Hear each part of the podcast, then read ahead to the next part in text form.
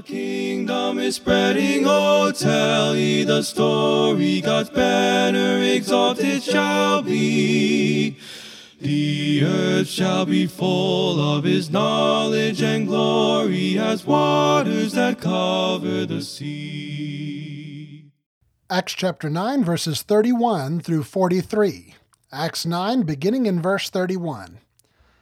Then the churches throughout all Judea, Galilee, and Samaria had peace and were edified.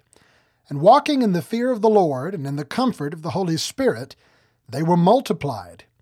Now it came to pass, as Peter went through all parts of the country, that he also came down to the saints who dwelt at Lydda. There he found a certain man named Aeneas, who had been bedridden eight years and was paralyzed. And Peter said to him, Aeneas, Jesus the Christ heals you. Arise and make your bed. Then he arose immediately, so all who dwelt at Lydda and Sharon saw him and turned to the Lord. At Joppa there was a certain disciple named Tabitha, which is translated Dorcas. This woman was full of good works and charitable deeds which she did. But it happened in those days that she became sick and died. When they had washed her, they laid her in an upper room. And since Lydda was near Joppa, and the disciples had heard that Peter was there, they sent two men to him, imploring him not to delay in coming to them. Then Peter arose and went with them, and when he had come, they brought him to the upper room, and all the widows stood by him weeping, showing the tunics and garments which Dorcas had made while she was with them. But Peter put them all out, and knelt down and prayed. And turning to the body, he said, Tabitha, arise. And she opened her eyes, and when she saw Peter, she sat up. Then he gave her his hand and lifted her up, and when he had called the saints and widows, he presented her alive. And it became known throughout all Joppa, and many believed on the Lord. So it was that he stayed many days in Joppa with Simon, a tanner. In the last several studies, we encountered numerous indications that God was ready to formally and publicly move the Messianic kingdom into the third stage of its growth. Remember that Jesus announced in Acts chapter 1 and verse 8 that the kingdom would begin in Jerusalem, then it would expand throughout all Judea and into Samaria, and finally to the ends of the earth, at which point no Gentile nation, regardless of how far removed it is from God and His revelation, would be outside the active pursuit of Jesus' reign. Through the persecution organized by Saul of Tarsus, the massive body of believers in Jerusalem was stirred up and scattered. Now, I use this expression stirred up as an allusion to Deuteronomy 32, verse 11, where Moses describes the work of God in bringing Israel to the Promised Land. He said, As an eagle stirs up its nest, hovers over its young, spreading out its wings, taking them up, carrying them on its wings, so the Lord led Israel. On this passage, Dr. James E. Smith offers the following comments Yahweh educated Israel as a mother eagle teaches her eaglets to fly. The allusion is to the habit of the mother eagle to make the nest uncomfortable with sharp objects so that the baby will be forced to the edge. The mother pushes the baby over the side. As the eaglet falls earthward, the mother swoops beneath at the last possible moment to rescue her young. Thus do baby eaglets learn to fly. I believe we have something of the same kind in the history of the early church. In a church entirely peopled by Jews, Jerusalem was a comfortable place to be and to stay. Without the stirring up of the nest, they may have never expanded beyond the city. And since the future of the city was judgment, that would have been as ruinous to them as to the rest of the world, which would have been deprived of the gospel message. So God worked to move them out. Acts chapter 1, or rather Acts chapter 8, verses 1 through 4 says, They were all scattered throughout the regions of Judea and Samaria, except the apostles. Therefore, those who were scattered went everywhere preaching the word. Congregations were established as a result of this work, and in time, the apostles were notified and began to venture out to visit the new Christians and to impart the gifts of the Spirit to them. In Acts chapter 8, we were given insight into a wonderful event that most of the believing world went on oblivious to at the time it transpired the conversion of an Ethiopian man. His baptism and subsequent return home, strangely without being instructed in the way of Christ, was a prophetic signal that soon the kingdom of heaven would catch up with him and his discipleship would be completed. In Acts chapter 9, we return to the case of Saul, who, in a marvelous example of God's ability to redeem an enemy against his cause, was claimed as a disciple of Jesus Christ and told that he was going to be sent to the Jewish people as well as to the Gentiles, to open their eyes in order to turn them from darkness to light, from the power of Satan to God, that they may receive forgiveness of sins and an inheritance among those who are sanctified by faith in Jesus. Acts 26, verses 17 through 18. Jesus told Ananias, Saul is a chosen vessel of mine to bear my name before Gentiles and kings and the children of Israel. Acts 9 and verse 15. And over the next three years, Saul was prepared and instructed by Jesus himself through revelations in Arabia for this remarkable ministry. However, Jerusalem was not ready for him. In fact, the church was probably not ready for him on the whole. So he was sent away to Tarsus and in a future study, we will consider the things he did over the next several years, possibly a decade. But for now, Luke directs our focus back to the ministry of Peter. Acts 9:31. Then the churches throughout all Judea, Galilee, and Samaria had peace and were edified. These are the places where the gospel spread through the stirring up by persecution, and now there were churches or congregations all throughout these regions.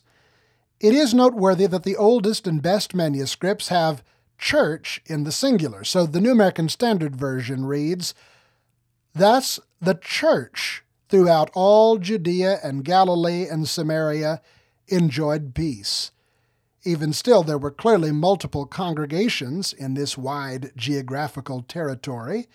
So we find conclusive proof that the followers of Jesus throughout a region or throughout the world can be called the church, even though they make up several local churches. In contemporary theological jargon, this is described by the terms the universal church and local churches. But I suggest a clearer way of describing it is to think of the great congregation. This is the language of Psalm 22 25, which describes the Lord's people in general and the congregation at such and such a place, such as the congregation of Christ, which is at Corinth, 1 Corinthians chapter 1 verses 1 and 2. One of the significant bearings this language has on our understanding of Acts so far is that even though Luke has consistently spoken of the church in Jerusalem, this does not mean that there was only one congregation.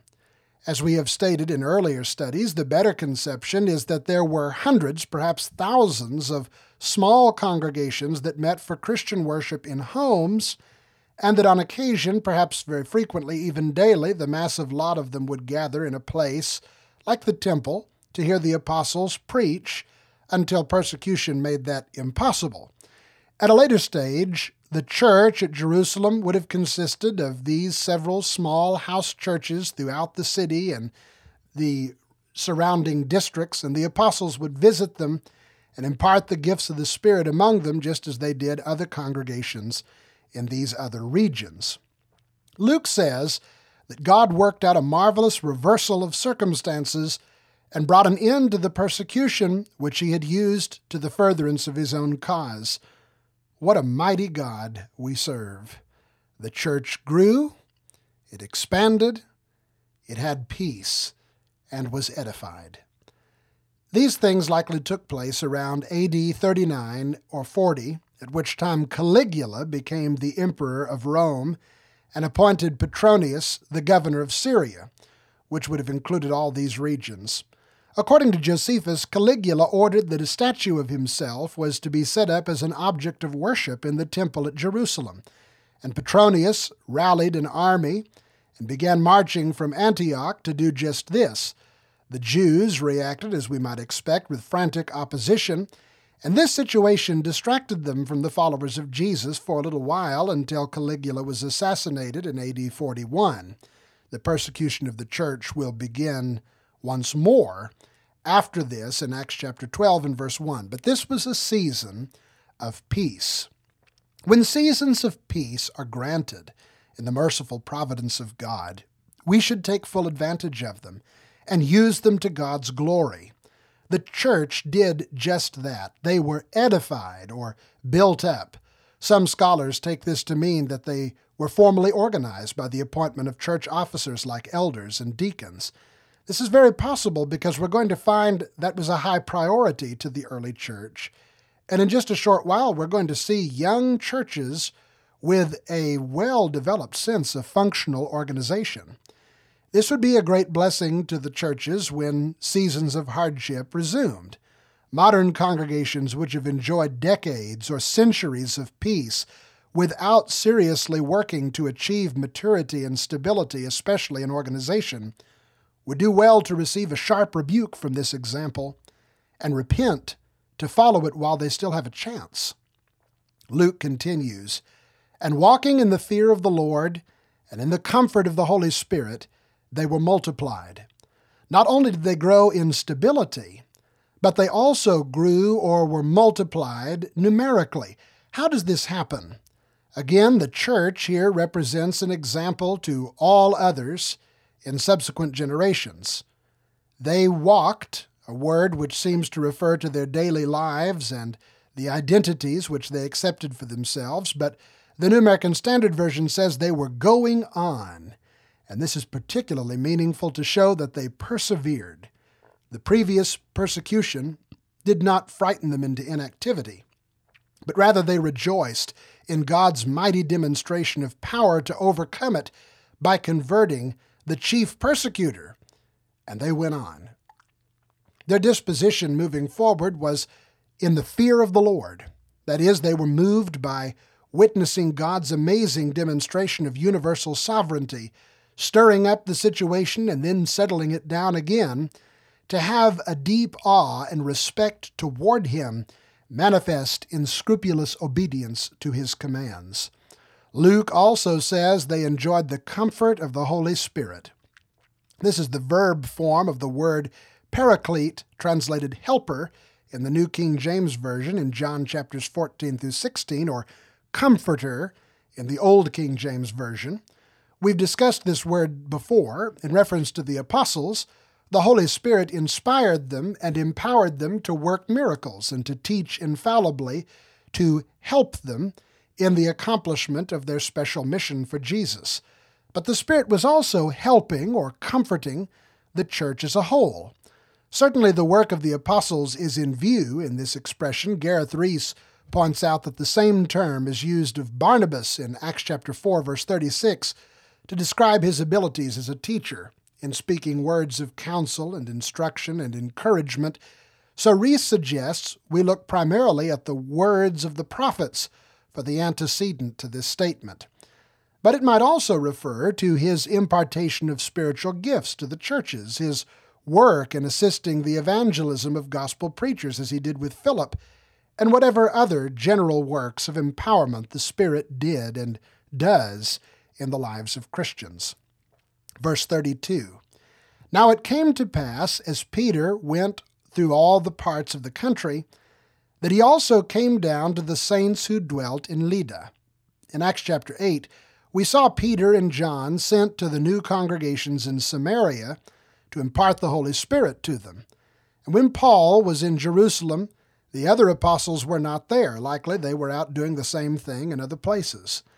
Now here is Peter once more doing this work throughout the region, contributing to the upbuilding and understanding and submission and participation in the Holy Spirit of the churches. There were now saints, which is another term for disciples of Christ, who dwelt at Lydda. This city would have been along Philip's route to Caesarea in Acts chapter 8 and verse 40, so it's possible that he established this congregation, or perhaps it came from some other believer during the scattering evangelism. Verse 33 There he found a certain man named Aeneas, who had been bedridden eight years and was paralyzed.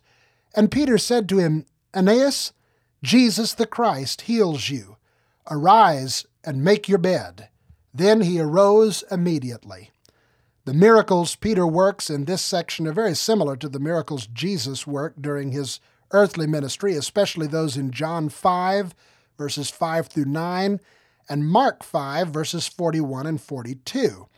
Now, the reason for this is not that Luke is trying to do some kind of literary echo back to the life and ministry of Jesus, but rather it is, as Peter states, because Jesus the Christ was the one truly at work in this ministry of Peter. Jesus healed this man and did all other wonders through the apostles to confirm their word and his life and reign. Verse 35 So all who dwelt at Lydda and Sharon saw him and turned to the Lord. Sharon was the coastal plain of about 30 miles stretching from Mount Carmel in the north to Joppa in the south. Luke says, All who dwelt at Lydda and Sharon. Something of a hyperbole to express that the news became very widespread, and equally so the reaction of the people in turning to the Lord. When Luke says people turned to the Lord, we learned in Acts 3:19 that meant they were converted and it would have been by the same process as everyone else. After seeing the miracle or hearing about it and witnessing its impact, they would give serious attention to the preaching of Peter.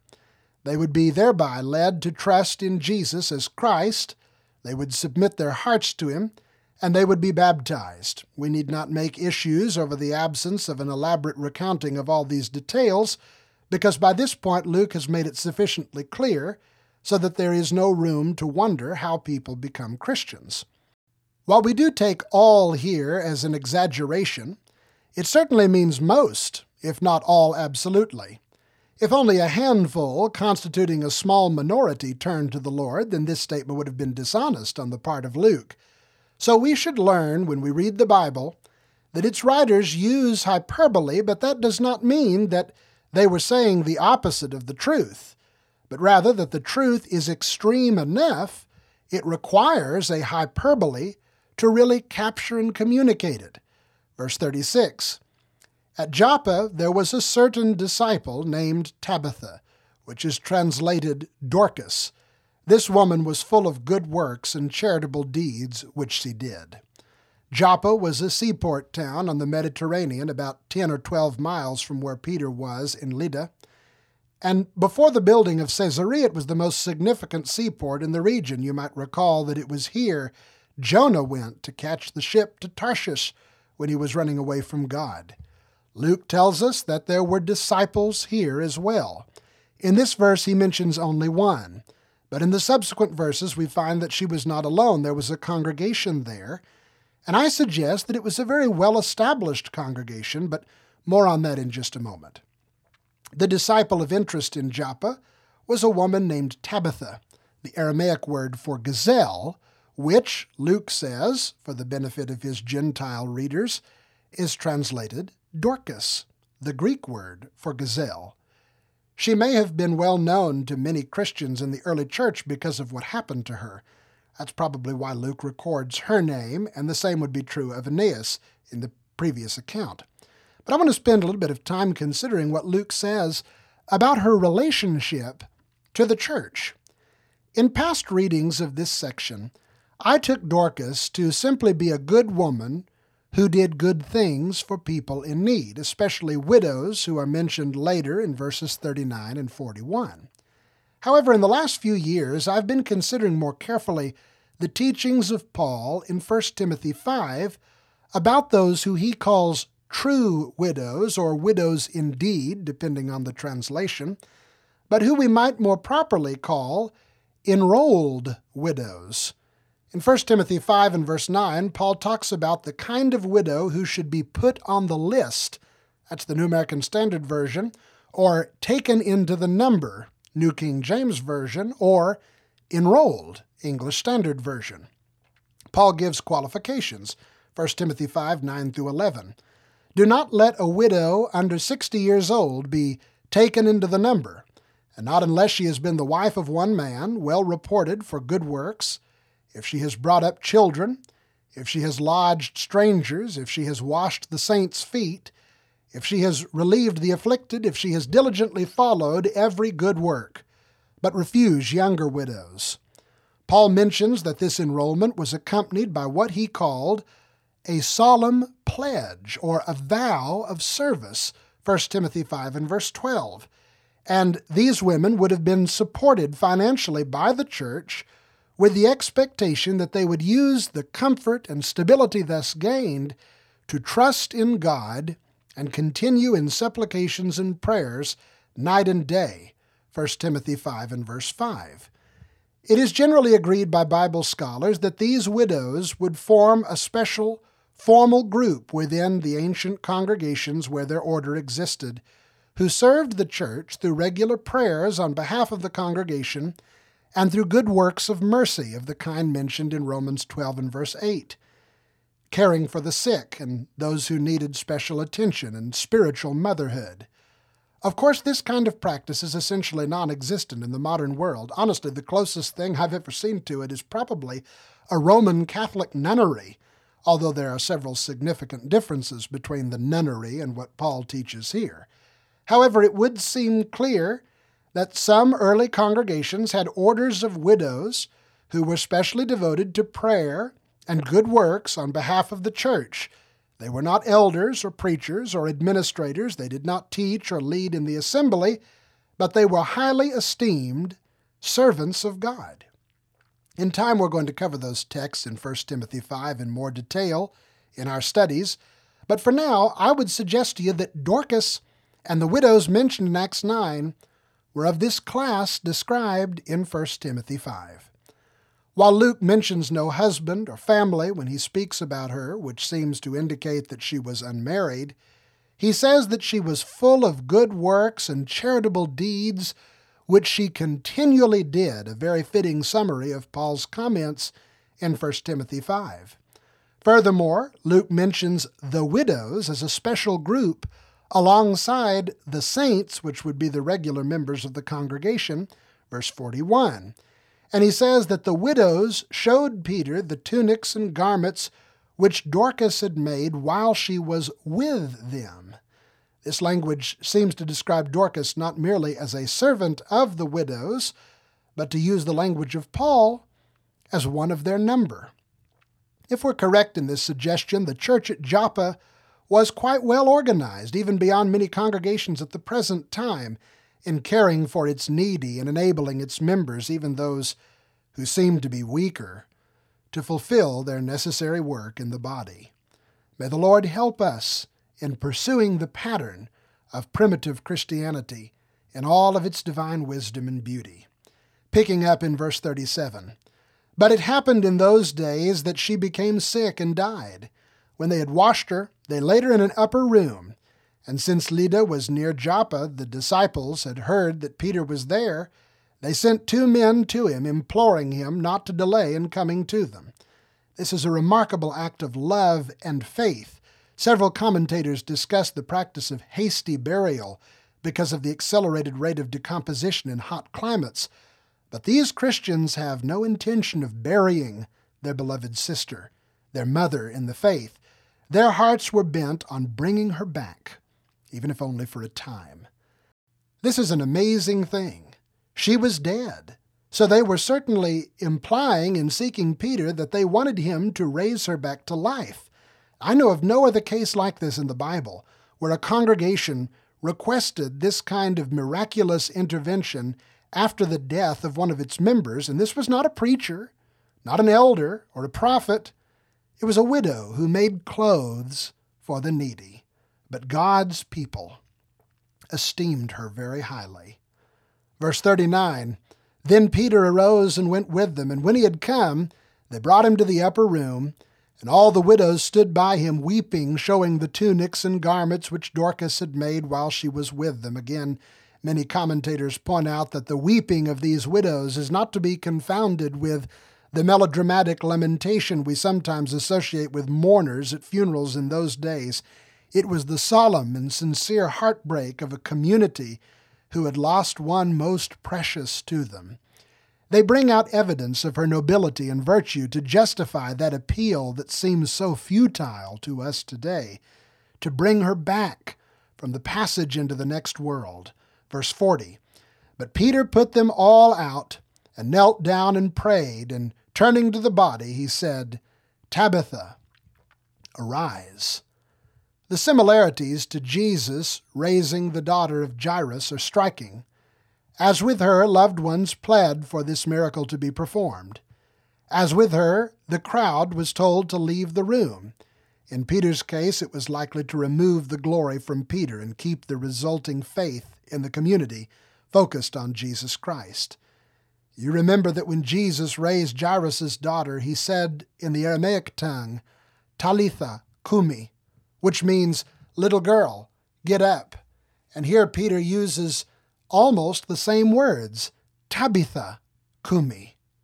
Tabitha, arise. Luke continues, and she opened her eyes, and when she saw Peter, she sat up. Then he gave her his hand and lifted her up. And when he had called the saints and widows, he presented her alive.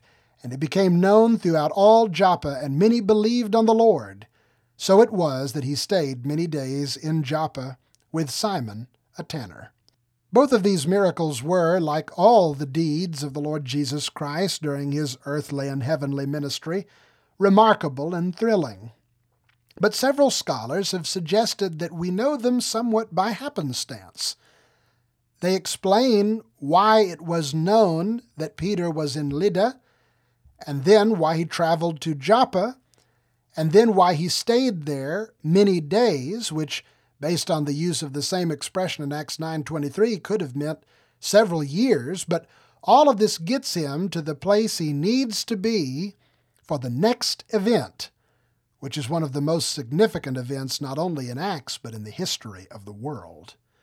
We will wait for our next study to further discuss this house where Peter was staying and what meaningfulness that carried, but for now, we can join those ancient believers and find peace and edification in these powerful proofs that God is with his people. And no matter what enemies rise up against us, and no matter what shadows overcome us, God will help us move on.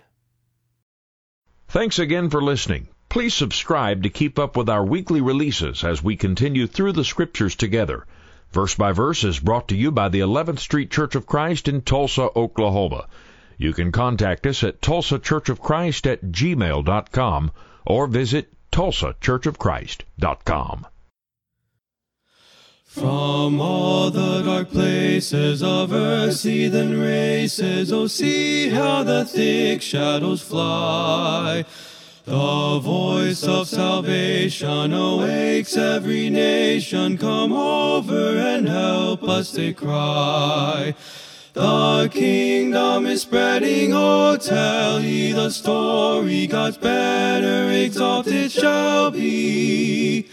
The earth shall be full of his knowledge and glory as waters that cover the sea. With praising and singing and jubilant ringing, their arms of rebellion cast down. At last every nation the Lord of salvation with glory their effort shall crown. The kingdom is spreading, oh tell ye the story, God's banner exalted shall be. The earth shall be full of his knowledge and glory as waters that cover the sea.